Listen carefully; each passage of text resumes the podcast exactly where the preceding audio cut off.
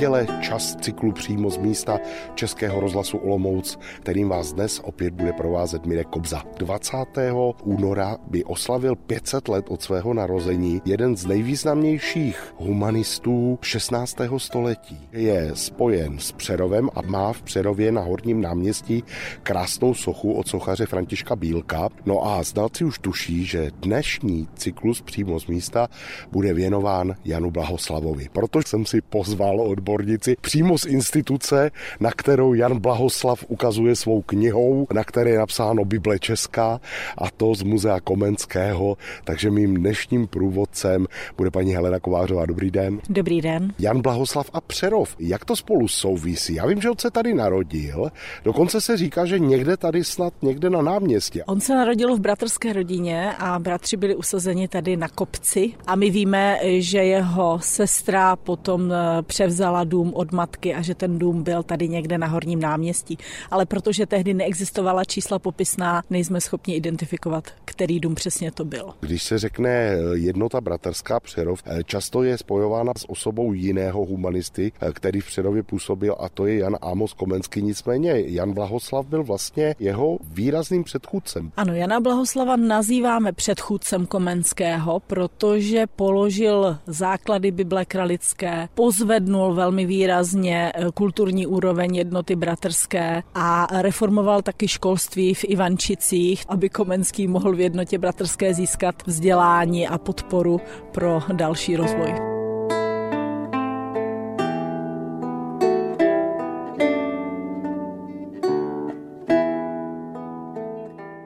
Jan Blahoslav začal chodit do školy právě tady v Přerově. My víme z jeho zápisu, že ho učil správce sboru Jan Wolf. Pravděpodobně to byla jedna z prvních škol bratrských tady v Přerově a Jan Wolf byl takový samouk. Blahoslav eh, vzpomíná, že neuměl latinsky, ale znal třeba základy fyziky. A Blahoslav patřil k té první generaci, která potom byla vysílána na studia do zahraničí a toho velmi silně formovalo. Pokud vím, hlavně do německých jiných zemí. A to je vlastně doba, kdy v Německu propukla reformace naplno a ta souvisela s takovou pozoruhodnou věcí. A to byla restaurace jazyka Němčiny, která byla považována za jazyk prostého lidu. Vzdělanci psali zásadně latinsky. Byl Blahoslav osloven tou reformací německou Luterem, který vlastně trval na tom, aby se třeba kázalo v domácím jazyce? To je právě přesně ten moment, který Blahoslava formoval. Jak v Goldbergu ve Slesku, tak ve Wittenbergu v Německu získal náklonost k lingvistice a mistrné ovládání mateřského jazyka. O to se potom snažil celý život. Je to i důvod, proč překládal nový zákon. Překládal ho jednak v duchu humanistické zásady ad fontes, takže z řecké předlohy s přihlédnutím k dalším latinským edicím, ke starším českým překladům. Usiloval o vysokou úroveň jazyka a podařilo se mu dosáhnout téměř ideálních možností tehdejší spisovné češtiny změny. Zároveň s tím, jak pracoval na novém zákoně, tak eh, vytvářel i českou gramatiku, která potom jako pomůcka sloužila překladatelům Bible kralické. No a my víme, že Bible kralická byla v 19. století obrozenci považována za normu spisovného jazyka. No je paradoxní, že když to tak vememe, Blahoslav čerpal inspiraci u těch německých učenců, proti kterým se právě ti obrozenci tolik vyhraňovali. Určitě bychom to mohli takto brát, ale tam jde o ta teoretická východiska, o to, že vlastně načerpal inspiraci a tu pak dokázal uplatňovat tady v českých zemích.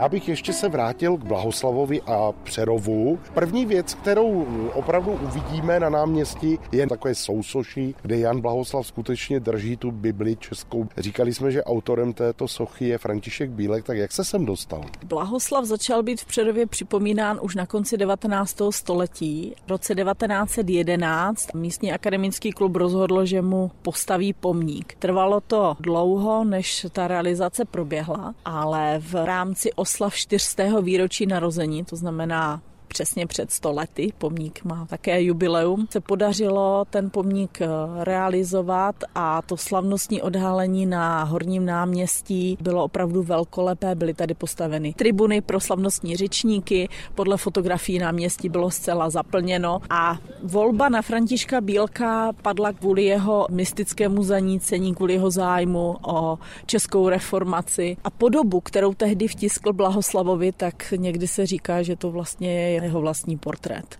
No, ale legrace je v tom, že vlastně podobu Blahoslava, pokud vím, neznáme. Známe? Známe, známe, ano? známe. V 19. století to byla pouze fiktivní podobizna, ta vznikla pro Českomoravskou zapovu kroniku, ale v 60. 70. letech na základě výzkumu Miriam Bohatcové a Vlasty Fialové byly identifikovány některé postavy na titulních stranách Šamotulského a Ivančického kancionálu. A jediná postava, která tam má brýle a která se už pak nikdy neobjevuje, tak tu označili jako Jan Blahoslav, protože podle životopisu Tomáše Jordána z Klausenburku ještě nepřekročil padesátku, ale již měl šediny jako šedesátník. Takže vypadal mnohem starší a my víme, že měl spoustu zdravotních problémů a neduhů.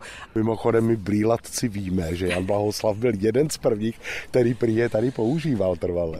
Je to jedno z prvních vyobrazení brýlí v českém prostředí. V německém prostředí známe už z počátku 15. století, ale tady v českém prostředí to nebylo úplně běžné. A právě proto, že on jezdil do Vídně, že on studoval v Bazileji, tak je možné, že z toho důvodu ty brýle mohl mít. Tamhle ten kostelík, který vykukuje jakoby u té někdejší brány, taky souvisel vlastně s jednotou bratrskou a s Blahoslavem. Dnešní kaple svatého Jiří eh, byla dříve bratrským kostelíkem do té doby, než si pod kopcem eh, vystavěli svůj nový velký sbor, ale to bylo až v roce 1554 a Blahoslav byl vysvěcen na kněze právě v Přerově a to roku 1553.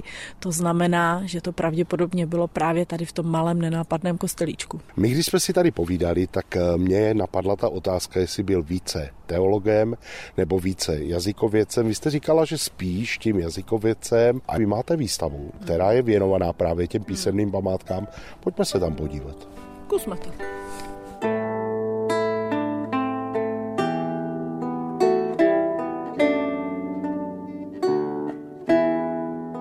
Posloucháte přímo z místa Českého rozhlasu Olomouc, které dnes věnujeme pětistému výročí od narození významného učence rodáka z Přerova Jana Blahoslava. A právě teď jsme se s paní Helenou Kovářovou posunuli do prostor Muzea Komenského v Přerovském zámku. Krásně nám tady tikají hodiny. Znalci místní expozice vědí, že se nacházíme na chodbě. A vy jste říkala, že ta volba té chodby je schválně. My máme Blahoslava připomenuto ve stále expozici, ale to výročí jsme vzali jako příležitost přiblížit šířeji jeho osobnost a dílo. Řekli jsme si, že to prostě chceme ukázat úplně každému návštěvníkovi a proto ta výstava bude na chodbě. Co všechno tady tedy bude k vidění? To dílo Blahoslavovo je jednak literární, ale jednak vlastně částečně i hudební. Ano, on zasáhl i do vývoje hudby tím, že dostal za úkol redakci eh, bratrského kancionálu, protože zpěv hrál v liturgii jednoty bratrské velmi významnou roli. V rámci redakce kontroloval ty písně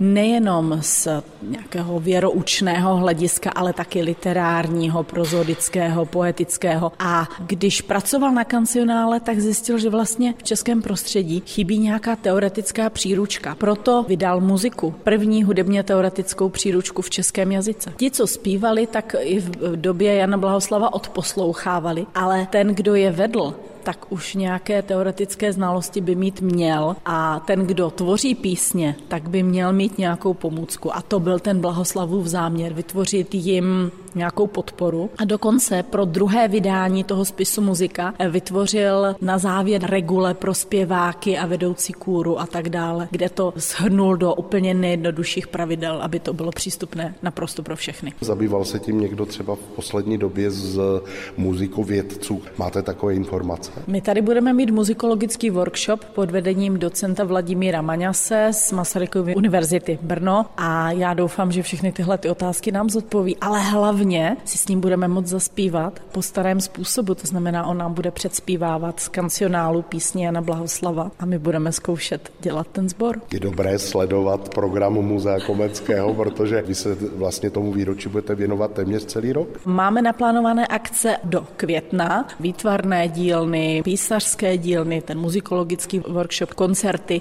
a ta úplně největší akce je plánována na sobotu 20.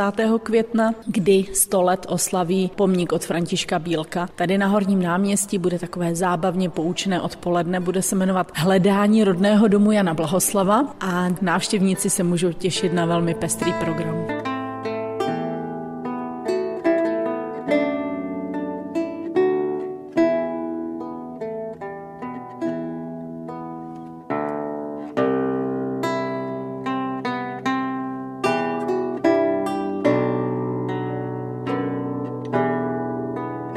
Pojďme zpátky tady do expozice. Asi tím nejvýznamnějším dílem je skutečně ten překlad nového zákona. Tady ho máme. Je to zdánlivě malá kniha, ale ona byla velmi důležitá, protože, jak se zmiňovala, když se začínalo s tím národním obrozením, tak vlastně Bible kralická a právě třeba i překlad nového zákona byl považován za jakýsi úhelný kámen toho, jak by čeština měla vypadat. Nový zákon Jana Blahoslava byl vodítkem a takovým podnětem pro překlad eh, vlastní, který bratři zpracovali, který potom vyšel jako Bible kralická. Oni překládali systematicky, usilovali o, o nějakou úroveň. V rámci eh, toho překladu vznikla i spousta poznámek pro to Bible kralická, přestože nemá ilustrace jako jiné soudobé české Bible, tak eh, je poměrně rozsáhlá. Tady vidíme, že těch šest svazků zabírá nám celou vitrinku. To je to, co oceňovali ti obrozenci vysoký styl jazyka. Pokud vím, tak ten překlad jejich se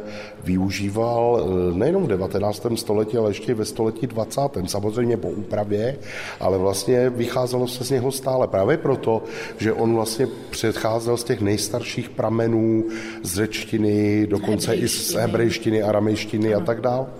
Ano, já si myslím, že dodnes, když se řekne kralický eh, překlad, tak to má svoji váhu a to jenom dokumentuje ten význam, který měl pro vývoj češtiny. Tady máme ty brýle, ty jsou krásné, tak jak bychom to popsali pro naše posluchače? Takový cvikr bych řekl, akorát se silnějšími skly. Ano, buď byla obroučka dřevěná nebo kostěná, v tom německém, rakouském prostředí byly nanítek, já jsem to zkoušela na nose drží, když to není úplně příjemné, ale my podle obrazových materiálů víme, že si je mohl přidržovat u očí nebo je mohl mít na chvilinku nasazené, ale používali opravdu jenom na čtení nebo psaní. Kromě toho tady můžeme spatřit i trošku náhled do tehdejšího knihařství, protože už to byla doba, kdy vlastně existoval knihtisk. Takže tady, jestli se nepletu, tak tohle jsou nějaké litery a tady vidíme vlastně eh, práci dřevořezáče, dřevořezáče čili eh, toho, kdo tvořil iniciály a kdo tvořil třeba i ilustrace, protože právě dřevority byly první ilustrace, které se používaly. My jsme si nechali vyrobit ukázku dřevořezu, aby bylo vidět, jak ty štočky vypadaly. Je to zvětšenina, tehdejší iniciálky byly trošičku menší. Je to vytvořeno podle skutečné předlohy, podle iniciály z Ivančického kancionálu. Já bych chtěla jenom říct, že Blahoslav má zásluhy i na poli knihtisku, protože podnět k tomu, aby si jednota zřídila vlastní tiskárnu, vyšel právě od Blahoslava a zřízena byla v Ivančicích v jeho biskupském sídle a on na ní dohlížel z pozice nejenom biskupa, ale i toho, který už má zkušenosti s eh, tiskem knih. Tím se dostáváme k té jeho, řekněme, církevní kariéře, protože, jak jste říkala, on byl tady v Předově vysvěcen na kněze, poté působil, pokud vím, v Prostějově. Prostějově potom přesídlil do Mladé Boleslavy, tam eh, byl pomocníkem biskupa Jana Černého a tam on zažil pro následování jednoty. Tam jim dokonce hrozilo i zatčení, museli z Boleslavy na nějaký čas odejít. A Blahoslav navštívil i Prusko, Královec, protože do Pruska odešla první emigrační vlna příslušníků jednoty bratrské.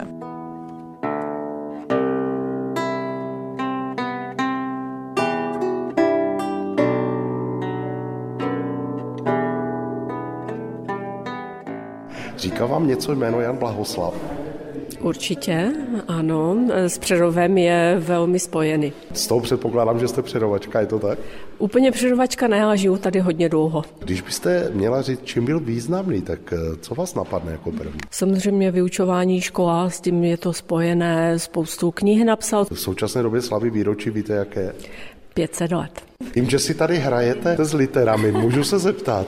Jan Blahoslav, co vám to říká? Mně jako, já nejsem přirovák, ani mě to jako, mě to nic neříkal, až teď pán nám to tady řekl v muzeu, no, vlastně. Nikdy jste se nesetkala třeba s názvem Filipíka proti mizomusu? Ne, ne. Jo, jo, ano, to jste se slyšela někde ve škole, ale... Bible kralická. To určitě, tady to, ale... Ale netušila jste, že to je Blahoslav. Ne, ne, ne. A věděla jste, že právě tady vlastně ten starý pravopis, že to je také částečně jeho dílo? Ne, nevěděla. Ne, nevěděla.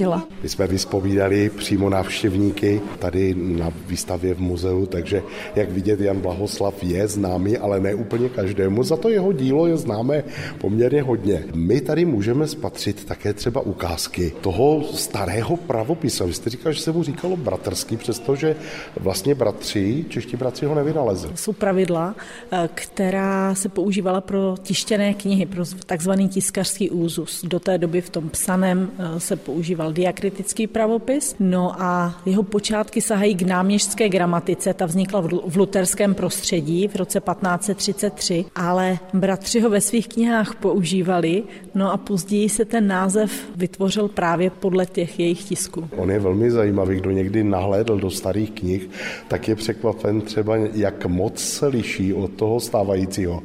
Je to čeština, dá se to přečíst, ale musíte si zvyknout na některé proměny, tak třeba místo U se používalo V, místo J se používalo G a vy jste říkala typickou věc, že třeba v nábožených knihách, v Biblii a podobně, že první slovo vždycky bývalo i života toho a tak dál a že to i nebývalo, jak bychom napsali my měkké, ale tvrdé. Bylo to Y na začátku věty, pokud se jako zvolací částice používalo i, tak tam se psalo Y, ale největším zádrhelem bývá používání G místo J, takže místo trojích dnešní člověk přečte trogých. Mimo jiné také se používalo Y třeba po měkkých souhláskách. Ano, pod C se důsledně psalo tvrdé I, takže my čteme církve s tvrdým I. Tady to máme konec konců napsáno, tady vidíme faksimily eh, bratrského zpěvníku písně chval božských, to je z roku 1561, tady přímo vlastně v tom titulku vidíme o zavedení všech stavů v církve svaté křesťanské. Vidíte to, ani já to nepřečtu.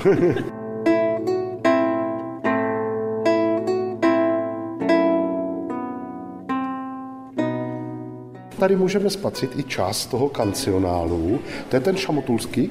Ano, to je šamotulský kancionál, kde eh, větší část písní byla notovaných. Konec konců, když vezmeme i dnes liturgii církve Českobratrské evangelické, která hodně navazuje právě třeba na bratrskou církev, tak tam se hodně ty zpěvy používají. A některé dokonce tuším, ano. že sahají do, toho, do těch, těmto kořenů. Spousta písní z šamotulského kancionálu se zpívá dodnes. Jo? A mezi nimi i jedna píseň, jejíž autor je bratr Jana Blahoslava Martin Abdon, mocný králi všech všech věků. Vlastně to jsme ani nezmínili. No pojďme se ještě vrátit k Janu Blahoslavovi jak Přerovu, protože vy jste zmiňovala, že on na Přerov v žádném případě nezapomněl. A díky němu vy jako historici máte i některé první zmínky, například třeba týkající se nálezů prehistorické fauny tady v předmostí. On ve své gramatice v kapitole o archeizmech mluví o slovu rov, ze kterého odvozuje i název Přerov jako slavný velký bývalý hrob a mluví o tom, že velký hrob byl v předmostí a že dodnes se tam nalézají kosti obrův a my víme, že to byly ty paleolitické nálezy, takže díky Blahoslavovi máme daleko pestřejší historii nejenom našeho regionu i jiných, protože on třeba mluví i o moravském nářečí, i o hanáčtině, kterou teda moc neocenuje, protože říká, že jak nespůsobně mluví. A máme třeba i záznamy o tom, že v Přerově probíhaly procesy s obviněním z čarodějnictví a on sám říká, že je to jeho přesladký domov, který má z různých příčin nenávisti, hlavně kvůli rozšíření magie. Přeje si, aby ji Bůh vymítil brzy.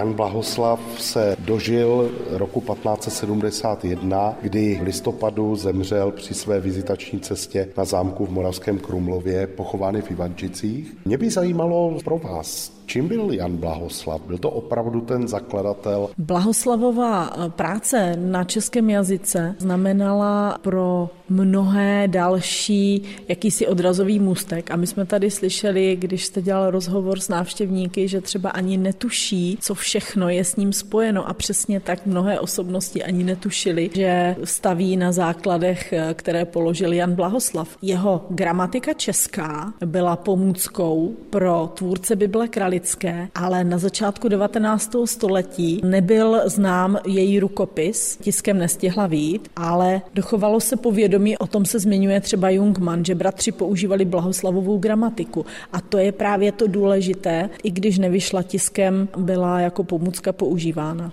Já si myslím, že blahoslav je důležitý i pro typografický vývoj knihy, protože kdybychom si vzali Ivančický kancionál, tak to je nádherně zpracovaná kniha. Nejenom tím, že jsou tam noty, jsou tam krásné iniciály, ale jsou tam nádherné ozdobné rámy stránek a v nich jsou zakomponované osobní emblémy nejenom tiskařů, ale i duchovních. A my víme, že třeba Blahoslav sám používal jako osobní emblém strom života a strom poznání. Každopádně od eh, narození Jana Blahoslava uplynul uplynulo neuvěřitelných 500 let. Mm-hmm. Žil v požehnané době toho 16. století. Ale i složité době, kdy tady byla spousta náboženství. Morava byla tolerantnější, ale v Čechách třeba bratři měli velké problémy. Nechal nám velké dílo. Možná by bylo dobré právě třeba při příležitosti půl tisíciletí od jeho narození navštívit vaše muzeum, podívat se na to, co všechno je s Janem Blahoslavem spojováno. Musím říct, že i já jsem byl překvapen, protože moje počátky souvisely právě s tou sochou dole na náměstí mm-hmm. a právě s tou Filipikou proti Mizomusům, ze které jsem maturoval. a je zajímavé, že Filipika proti Mizomusům v originále se jmenuje Corollarium. Je dochovaná jenom v rukopise Akt jednoty bratrské a ve své době to byla spíš soukromá osobní úvaha. Později byla oceňována jako obhajoba vyššího vzdělání. Nemůžeme říct, že by v Blahoslavově době mohla mít nějaký velký vliv na ostatní členy jednoty bratrské, ale je vidět, že historie nám proměňuje pohledy a dneska Filipeka proti Misomusům zaujme všechny, všichni ji znají. Eh, říká historička Helena Kovářová, která byla mou dnešní průvodkyní. Chce se mi na závěr říct, že nevyspytatelné jsou cesty páně a jeho písma. Děkuji moc a určitě pokud budete mít šanci, přijďte se do Muzea Komenského podívat, stojí to za to. Z Přerova Mirek Kobza, Český rozhlas.